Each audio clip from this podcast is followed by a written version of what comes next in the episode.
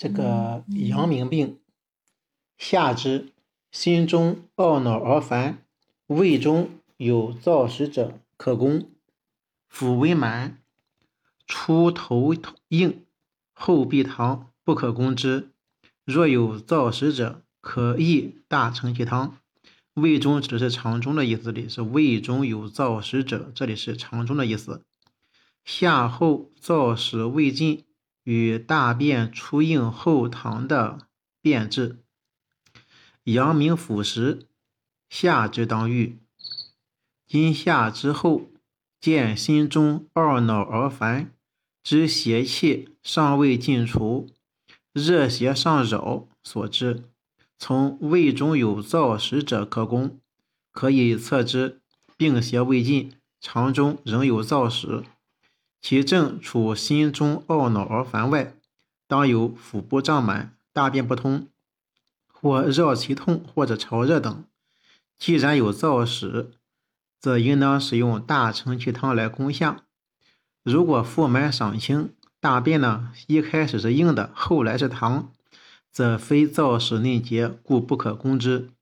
由此可从反面看出，心中懊恼而烦之可攻者。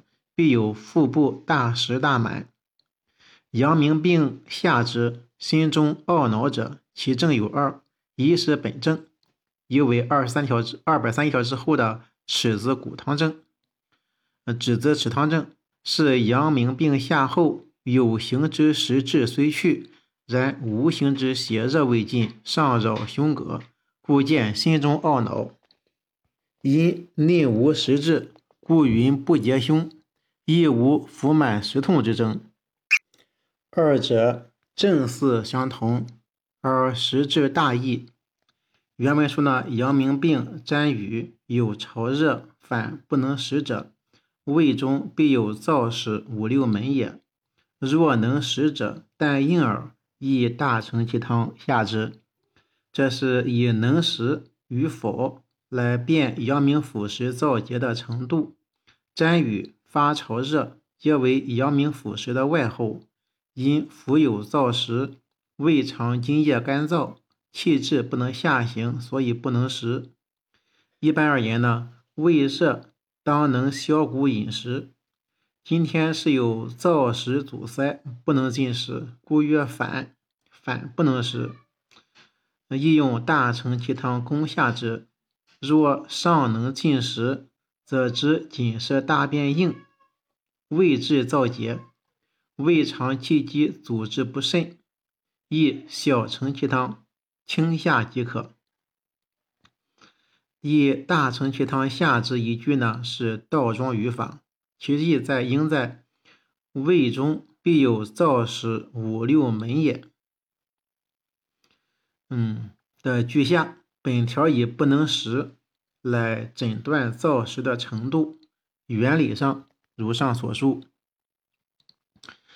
在一百九十五条说不能食名中寒，可知不能食有实热和虚寒的不同。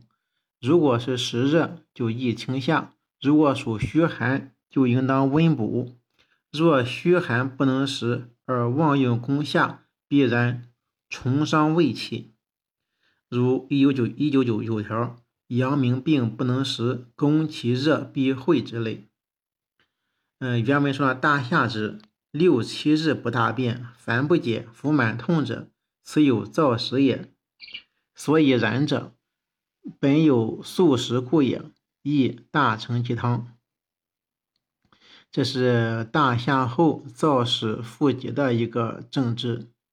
阳明腑实有一下而愈者，有下后燥热未清、燥实腹结者，今用峻烈攻下后六七天不大便，心烦不宁、腹胀满疼痛，这是下后余热未尽、津液未复、调理不善，则数日所进之食物变为素食，因燥热而结为燥实，故用大承气汤以攻下之。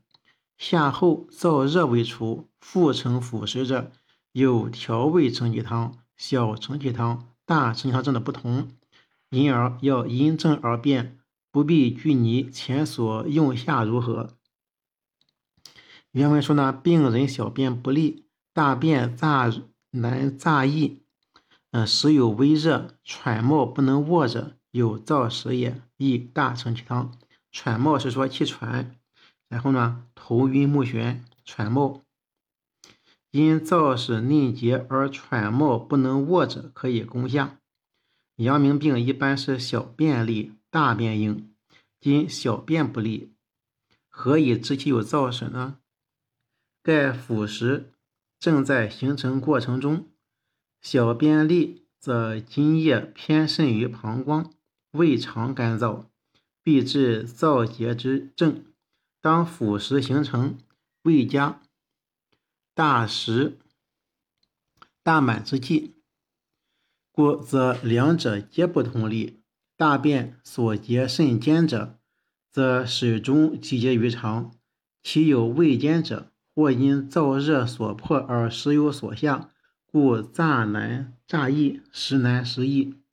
燥使结于下，浊去攻冲于上，故时有微热，气喘昏冒。所以言微热者，以其热邪深伏于内，不能发泄于外。此皆燥屎之征，故宜大承其汤。